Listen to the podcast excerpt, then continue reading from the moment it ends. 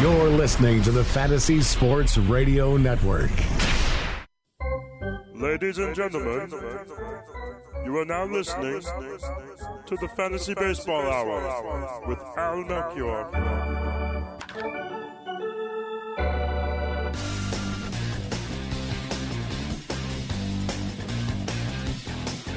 Hello, everybody. This is the Fantasy Baseball Hour. I'm your host, Al Melchior. Thank you so much for listening. And uh, before I get into uh, the meat of the show, it's a pretty meaty show. Got some signings, got some trades. Been a busy week. Uh, some interesting stuff to talk about in terms of the shift. Um, but before I get into all of that, just a quick programming note to make sure I get this in here. Not going to do a show next week. I, for the very first time, am going to attend the Major League Baseball winter meetings. I am super excited. Um, it would the idea of maybe trying to do a show either from the meetings or maybe immediately after is really appealing, um, but it's just not going to fit in. So um, I will just have to do a winter meetings recap the following week. Uh, so plan right now anyway is to skip a show next week and then uh, pick right back up the following week. So uh, just to, to uh, give you a warning about that. Uh, but again, cannot wait for the winter meetings. And I'm, there, there's definitely going to be things going on there in terms of player movement, to be sure. Lots of free agents still to be signed, lots of trades uh, uh, to go down, uh, almost to be certain. But it's been a busy uh, week uh, ahead of time, just the last few days. Quite a few things going on. so the headline, I think, has to be, even though there's there's some other notable things that have happened last few days. I think the headline's got to be the Patrick Corbin signing. Uh, first of all, just because uh, of him being one of the top pitchers on the market, uh, but also and, and also a big deal. Six years for uh, 140 million is what's being reported. But the fact that uh, it was sort of a mystery team, the Nationals, coming kind of out of nowhere when the Phillies and the Yankees were getting all of the speculation uh, turns out to be the Nationals signing Corbin and uh, creating a formidable big three along with Max Scherzer and Stephen Strasburg. Uh, it's going to be fun in the NL East. Uh, as you know, I've got some Mets moves to talk about uh, coming up shortly. But uh, yeah, going to be interesting. Philly's also making some moves. the Braves almost certainly will be making some moves. But the Nationals making a very big one this week with um, signing Patrick Corbin for the next six years. And I I think Corbin may be the most interesting pitcher in baseball. Um, I've I've been sort of fascinated with him for the the, the past uh, I won't say the past year, but I'd say you know since early on in the 2018 season, and you know part of that is just a, a breakout season of of massive proportions for Corbin, but it's also the way he did it. And one trend that was pretty much major league wide was that of pitchers locating less often in the zone. And so that really provided a benefit to those pitchers that could get chases. And nobody was wilder among qualified starting pitchers in 2018. No one was wilder than Patrick Corbin was, which is why I think makes this um, this breakout so fascinating. Nobody was wilder than Patrick Corbin and nobody was better at getting chases. Had the lowest zone percentage among qualified starters, the highest O swing percentage among qualified starters. And a lot of that goes to the uh, the slider, which is uh, you know been Big Corbin's bread and butter, but he made it an even better pitch this year. Uh, got more horizontal movement on it, and then added a curveball, which was sort of a slurve, but um, you know, basically two different varieties of a slider um, that was just devastating for him. And so that's one storyline for him. Maybe that's really two sort of that are related to each other. One is change of arsenal, uh, and then related to that, uh, the improved ability to get chases that just had tremendous, uh, uh, uh tremendous impact on his uh, his productivity. So that's one or maybe two storylines that we can talk about with Corbin in 2018. But another one too that got a lot of discussion uh, fairly early on the season was the drop in velocity because came out throwing 92 93 in April uh, averaging in that range, and then really dropping down to like 90, 91 for much of the rest of the season, and pretty consistently so in May. So, you know, Corbin started out great, and then there was this drop in velocity. So I know uh, almost certainly I talked about it on the show. Uh, certainly discussed it on Twitter. Don't recall if I, I don't think I actually wrote about it, uh, but many others did.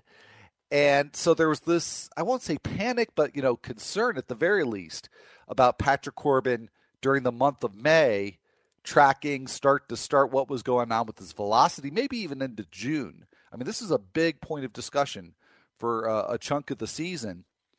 And yet he just kept on producing.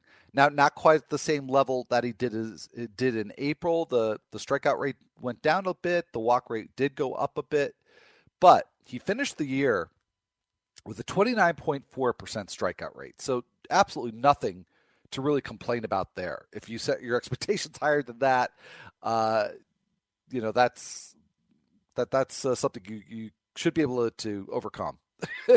should be able to get over that. You know, almost a 30% strikeout rate. Nothing to complain about there. And a 6.3% walk rate on the season, which again, for the wildest starting pitcher in baseball, is pretty impressive. Uh, and then that helped him to achieve a 3.38 ERA, a 1.13 whip. Just a good overall season for Patrick Corbin, a season that didn't really get substantially worse after the the average fastball fastball velocity started to decrease. And then towards the end of the year, it actually rebounded a bit. But at that point, I wasn't caring anymore because he was still really good. Now, the one warning sign that there is uh, for for Corbin, which isn't really related to a change of scenery for him, is that he did give up quite a bit of hard contact. He was in the top third of starting pitchers. I think this was 20, 200 uh, minimum batted ball events. Uh, unfortunately, I didn't write down in my notes here, uh, I did uh, did a sort earlier in the day as I was preparing for the show. And he came up. It was like 103rd out of 310 or so uh, pitchers that, that qualified by the sort uh, in terms of exit velocity allowed on fly balls and line drives. So that's it's not horrible. I mean, just squeaking in at the top one third is certainly better than being in like the top, you know, 10% or even 20%. But it's it's slightly concerning in tandem with the fact that he had a 41.7% contact rate, which is just flat out high. So, uh, you know, at least you could say that uh, if that's going to be a concern, it's way less of a concern now that he's not going to be in the AL East, uh, which was, you know, which is what would have happened if he had become a Yankee or if he had gone to Philadelphia, where the visiting ballparks aren't so bad, but he would have thrown roughly half of his starts at Citizens Bank Park. So uh, maybe a, a bit of a bullet dodge there for for Corbin, but maybe partly because of the Chase Field humidor, that hard contact rate, that high, relatively high exit velocity on fly balls and line drives did not not only didn't hurt Corbin, but actually he had no problem with preventing extra base hits and or home runs, whichever uh, measure you want to look at. So maybe a little bit of regression there. My perception, uh, based on what I read, based on some early mock drafts that I've been in, is that there's a little bit of skepticism about Corbin being able to repeat what he's done. And, you know, any sort of projection system that's worth its weight um, is is going to discount Corbin a bit because this season is so out of line with what he had done before. But he did demonstrate some new skills. I mean, other than with the hard contact rate, there's nowhere you can really point to and say, boy, he really he really lucked out here. He really should not have had that low ERA. He really should not have had that high strikeout rate. Um, so unless hitters can adjust to the slider, or unless for reasons that we just can't foresee, that the the effectiveness of the slider uh, deteriorates some in 2019, I don't see any reason why he can't at least come pretty close to what he did in 2018. Um, so uh, anyway, Patrick Corbin to the Nationals. Big, big deal. Uh, lots of other big deals, though. Uh, Robinson Cano, that trade was uh, swirling around for a while. I think maybe long enough that uh, I think I even talked about it on last week's show. Uh, but it is final now, has been for, for a few days. Robinson Cano and Edwin Diaz are Mets. Going the other way is Seattle. Jay Bruce, Anthony Swarzak, uh, pitching prospect Justin Dunn, uh, relief prospect uh, Gerson, uh, Gerson Bautista, and terrific outfield prospect Jarred Kelenic. and I'm not 100% confident in the pronunciation, and I even watched some videos to see how others pronounced it. And I watched one particular video where uh, there was a panel of people talking about the trade, and they pronounced his name uh, three different ways. So I'm going with Kelenic. Uh, so uh, terrific outfield prospect there. Uh, Justin Dunn. I would think probably we see him at some point, maybe later in 2019 uh, in the Mariners rotation. Bautista. That Mariners bullpen has just been emptied out. So I wouldn't completely rule out the idea that maybe Bautista gets in a high leverage role for the Mariners and, and pretty quickly. Um, pitched a little bit for the Mets last year, but just uh, essentially a cup of coffee. But of course, the big names, uh, the biggest names, the ones going uh, the other way, Cano and Diaz uh, going to the Mets. Not a great move, probably for Cano value wise, just because he really was hurt power wise. And I know I did talk about this on last week's show how Cano in Seattle still a reliably good hitter for batting average, but really lost something in terms of home run power. That's not going to get any better going to Citi Field. Uh, but I think he can still probably be pretty much the hitter he was uh, was for the Mariners, and you know hit well when he when he came back from the PED suspension. So I you know I wouldn't expect a, a big drop. Obviously over over time, uh, you know, Cano at the, the point in his career where we can see signs of decline. We can expect to see those really at any point. And then with Diaz, fantastic breakout season. Uh, one of certainly the two. I mean, I think a lot of people would argue that Edwin Diaz was uh, the, the best closer in baseball last year, certainly one of the two best, uh, along with Blake Treinen. And uh, no reason to think other than again regression that maybe he would have experienced in Seattle or any place else, maybe a little bit of regression this year, but he should be one of the top relievers and definitely a candidate to be the first reliever drafted, and I would expect that he probably will be in uh, in a lot of leagues, if not the majority of leagues uh, going into this year. So I don't see his value really shifting much going from the the Mariners uh, to the Mets. And uh, Jerry Dipoto, uh, of course, uh, doesn't take a break, remains busy. And shortly after that deal was finalized, I, if my memory serves, within a matter of just hours, uh, a deal was finalized with the Phillies, sending Jean Segura, Juan Nicasio, and James Pazos to Philadelphia and going back to Seattle, Carlos Santana and J.P. Crawford. So um, I think a, a, good move for Segura who uh, did not hit for very much power in his two years with Seattle after coming off of a 20 homer season with the Diamondbacks uh, pre humidor. So go to Philadelphia. Should be uh, a good move for Segura. Did lose some power this past season. And I, you know, it probably does strike you as odd that this is the first thing I'm talking about with Jean Segura, but I I don't worry about batting average with him. I don't worry about the steals. I also get super excited about the steals. I don't think you could rightfully expect him to get a lot more than 20. I don't think he's going to be a 30 or 40 steal guy, but he should be good for 20 to 25, uh, or certainly around 20. So to me, there's there's no real big change there, I think, going from the Mariners to the Phillies. But maybe he does get back in the neighborhood of uh, 15 or 20 home runs going to Citizens Bank Park. And one of the things that I thought of in regard to Segura with this deal is that uh, a few of the Phillies, and two that come to mind for sure, uh, Maikel Franco and Odubel Herrera, didn't hit for a lot of hard contact last year and yet we're decent sources of home run for fantasy. Home run, sources of home runs. We don't want a source of home run. We don't just want a single home run. Anyways, back to Segura. So I don't think he's got a terribly different profile than, say, Herrera. So again, one more reason to think, not only because he's done it before, but that uh, maybe Jean Segura in uh, in Philadelphia can uh, go back to being uh, a, a 20 homer hitter uh, in, in, in 2019. Uh, I'm just going to take a look at it. I think I may have said this already, but yeah, he did. He did see some decline in hard contact last year. So the the new venue is not going to do all the work for him. but uh, that that to me is probably one of the more interesting twists of this trade. Uh, certainly, you've got a complicated Phillies bullpen situation, getting more complicated with a couple of relievers who are worthy of uh, high leverage work in Nicasio and Pazos. Santana. I mean, I, I, don't even know what to speculate about players getting traded to the the Mariners right now because I don't know um, how long they're going to stay there. I don't know if, if Santana gets gets flipped. Um, I don't think J.P. Crawford gets flipped. Uh, obviously, he would be uh, somebody that they're going to be uh, counting on for the future. And I did see a report that said that Crawford won't necessarily start the year uh, in the Mariners uh, starting lineup, or maybe not even on the roster. Uh, that if he needs more development time in AAA, they'll let him have it until they feel like he's ready. So maybe J.P. Crawford plays the whole year in Seattle, maybe he doesn't.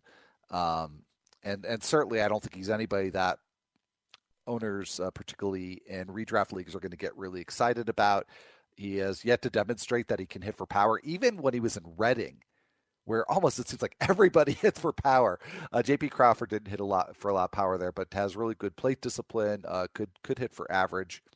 Uh, you know, so we'll see see how he develops uh, with the uh, with the Mariners. Uh, in a move that was certainly not anticipated by many, if any, other than maybe a very very few the Diamondbacks added a uh, potential pitcher to their rotation, signing Merrill Kelly. And I will fully admit, I'd never heard of him before, uh, but he had been in the Rays system between 2010 and 2014 and did spend uh, at least parts of two seasons in AAA and, and some decent numbers there, too. So he's now 30. He's a right hander. He's pitched the last four seasons in Korea, and the Diamondbacks signed to a two-year deal for five and a half million dollars, including team options for 2021 and 2022, and uh, would seem to be getting an opportunity to join the uh, Diamondbacks rotation now minus Patrick Corbin. Uh, Kelly ranked sixth in uh, the KBO in strikeouts, and it's an interesting leaderboard. You recognize probably a lot of the names up at the top, some former uh, major leaguers, uh, and the strikeout champion for among pitchers in Korea this past season was Keyvius Sampson. Just to give you an idea who uh, who else was up there, but Merrill Kelly he ranked sixth in uh, in strikeouts and uh, probably going to you know figure somewhere in that that Mariners rotation. The Astros they did not get JT Realmuto. instead, they signed Robinson Chirinos, two one year deal. So they're pretty well set, it would seem, with uh, Chirinos and Max Stassi, or Stacy. Not sure why I said that wrong initially, but uh, Chirinos and Stacy would seem to be the catching tandem in Houston. I don't think they would pursue Realmuto at this point, but uh, you know, who knows? Who knows? Uh, Yan Gomes going to the Nationals after they already got um, Kurt Suzuki.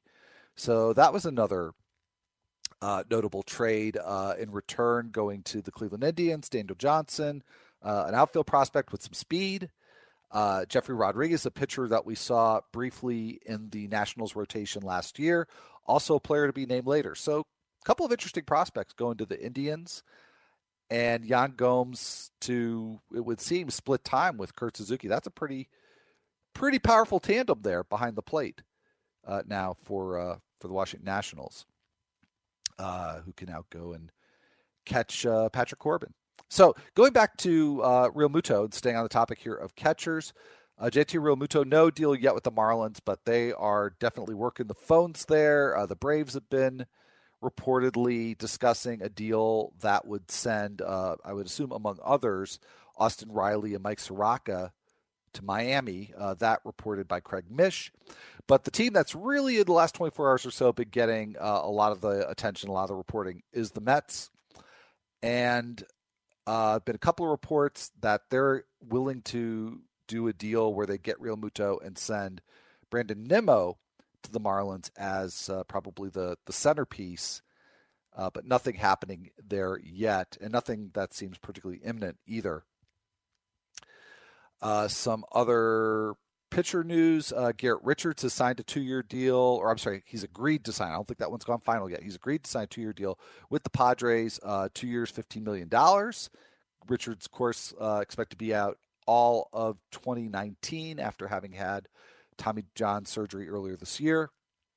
Sonny Gray, no secret there that the Yankees have been uh, offering him up in trade talks, and they've been talking to the Padres. Uh, so Padres may be adding Sonny Gray along with uh, Garrett Richards, although again, Richards almost certainly not pitching this year. Uh, but Sonny Gray, uh, a target uh, for the Padres, who are they really have their their eyes on 2020 right now. So those two additions, one that's all but happened, and one that's right now not happened yet with Sonny Gray. Uh, those were moves that would that could help them in 2020, and Gray hopefully would help them this year. It hasn't happened yet though. Uh, Alex Colome going back to Jerry Dipoto and his dealings.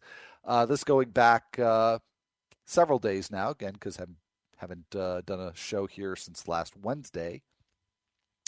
Alex Colome going to the White Sox in exchange for Omar Narvaez, and that is a move that clearly shores up a weakness on both teams because uh, the Mariners needed a replacement catcher with uh, Mike Zunino gone uh, to the Rays. And uh, so they get Narvaez, who's a, very good, uh, surprisingly actually good this past season, offensive catcher. Uh, could hit for average, could get on base, and then showed a little bit of surprising power this year as well. defense not reputedly, or uh, as the metrics would have it, not as good as, uh, not nearly as good as Mike Zunino's. And then going to the other way, uh, Alex Colome to the White Sox, uh, going into a very kind of open influx bullpen situation where he would stand, I think, a very good chance to close games next year. One more note here that's really a minor one, and I'm probably paying more attention to this than than the average fantasy owner, maybe. But uh, just earlier today, Wednesday, the Rangers agreed to a minor league deal with Rafael Montero, who uh, also had Tommy John surgery. Uh, won't be ready for opening day, but uh, could be up with the team and in the rotation at some point in 2019. And this is somebody I had my eye on in 2017. Now the overall numbers are pretty miserable for uh, for Rafael Montero from 2017. His his uh, last season they wound up pitching with the Mets. But um, there, there was a period there where it looked like he was maybe starting to break out, where he was getting swings and misses. And even the, the full season stats, which again, on the whole, were ugly, just a mediocre strikeout rate, a very high walk rate, which has been sort of a staple for Montero. He was one of the best starting pitchers in 2017 in terms of limiting hard contact. So if he's healthy, if he can get that swing and miss rate back up, and just improve the walk rate somewhat. He's to me an interesting sleeper to keep an eye on for this year. Uh, and again, we're talking deep league sleeper, but I, am very curious to see how uh, 2019 is going to pan out for uh, Rafael Montero. And then going back to last week, but since the last show, the non-tender deadline came and went, and quite a few big names, quite a few fantasy relevant names, uh, players who were not tendered contracts by their teams and are now free agents. Mike Fiers, also uh, Kendall Graveman from the A's, no longer from the A's. Matt Shoemaker is now free agent. Uh, Blake Parker. And that one was surprising, but I think not maybe as fantasy relevant as it could have been because it seemed pretty clear to me that Ty Buttrey really established himself as the 2019 closer back in September uh, just being really, really good and consistent after getting called up. So I think Blake Parker's time had passed, and, and so now clearly it has with the Angels. Uh, he is now free agent. Brad Boxberger, also uh, another closer who uh, who faded. Uh, Brad Boxberger is um, is a free agent. Hunter Strickland's free agent. So those are probably the biggest names in terms of relievers and, and maybe even potential closers on the free agent market. Jonathan Schoop, non tender by the Brewers. Billy Hamilton, who now probably his days as an everyday outfielder, I would think are probably going to be over. Um, hard to imagine who would sign him to give him everyday at bats, uh, but obviously still has value in the real world defensively and for fantasy purposes for steals as long as he plays reasonably often. Couple of White Sox, Avisail Garcia and Matt Davidson, they were non-tendered. Wilmer Flores, no longer a Met. Yangervis Solarte, uh, no longer a Blue Jay. Justin Bour is a free agent. And uh, Tim Beckham, somebody that I owned quite a uh, owned in quite a few leagues this past year. Liked the power breakout in 2017. Uh, not a good follow up season for Beckham, and he is now a free agent. So all interesting stuff, and uh, you know should just make next week with the uh, winter meetings all the more interesting. So, want to uh, talk about a couple of things here. I mean, that's pretty much in terms of the player movement and the news. Uh, all I've got for right now. A couple things that are um, that that have been in, in the news last couple of days, or at least in in the fantasy baseball community's news. And one is this uh, piece that came out by uh, Jayson Stark of The Athletic, uh, I believe on Wednesday morning. And talking about uh, basically the, the, the case for and against banning the shift in Major League Baseball. And the reason that Stark wrote about this, he sets this up really nicely. It's a great piece, by the way. Just go and read it. Uh, but uh, uh, he he argues that uh, it's it's you know something that we need to keep our eyes on and talk about because the Major League Baseball competition committee at uh, I believe it was at the owners meetings, either owners meetings or GMs meetings now. Um, anyhow, the MLB competition committee has basically voiced their support for Rob Manfred to go ahead and take some initiative in curtailing or legislating or maybe even banning altogether uh, the shift. So I did a little bit of, uh, I mean, first of all, uh, I was I did a little bit of research into it, but Jayson Stark for this piece did a whole bunch of research. So definitely, again, go check it out. Um, some interesting numbers there, and one of the big takeaways is just that lefties have really had a difficult time hitting against the shift. But uh, overall, if you look at the overall numbers, BABIP has been very steady this decade. And this was something that was more and more teams over the last few years have started to employ a shift. And there was a big increase in 2018. I figured it would show up in BABIP, and it really hasn't. Uh, for each year of this decade, we've had all but one year of this decade played out. We just got 2019. So, first nine years of uh, the 2010s. BABIP has been somewhere in each season between 296 and 300. Very little change. And if we just focus on batting average on ground balls and just exclude uh, flies and liners from the equation, in 2016 and 2017, as we start to see notable increases in the use of the shift, 2016, uh, major league hitters as a whole hit 239 on ground balls. That was the highest mark that is a season mark to date in the 2010s, in 2016. And then 2017, as the shift was employed even more, it went up to 241, setting a new high for the decade. Now, it did fall to 236 this past year, but that's still the fourth highest uh, ground batting average on ground balls for the decade of the 2010s. So when you look at the overall numbers, it's a little puzzling what's going on. And, and another thing too, in 2018, the BABIP on ground. I'm sorry, on uh, fly balls and on line drives. Uh, those were the lowest marks of the decade. So a little hard to make sense of all that. Um, but uh, yeah, that's something that I think is probably going to be discussed quite a bit in the in the weeks and maybe months uh, to come. Is whether or not uh, the shift is somehow going to be legislated. And then finally, just uh, one more item here that uh, I want to talk about, and it's pretty exciting. On this show, my and, and just you know in life in general, my go-to batting statistic, catch all batting statistic has been WOBA. Uh, it's tremendous because it it puts a value on virtually every offensive event and weights it, and uh, and it gives you a, a really good indication of somebody's overall offensive production. But the one thing that's that's not been ideal about WOBA is that if you use it to try to predict future performance, uh, it's basically taking past performance as a given and it's not factoring in uh, luck or defense or anything like that. So uh, there's a new metric uh, that was rolled out by uh, Jonathan Judge and the team over at Baseball Prospectus. Uh, de- deserved runs created plus or DRC plus.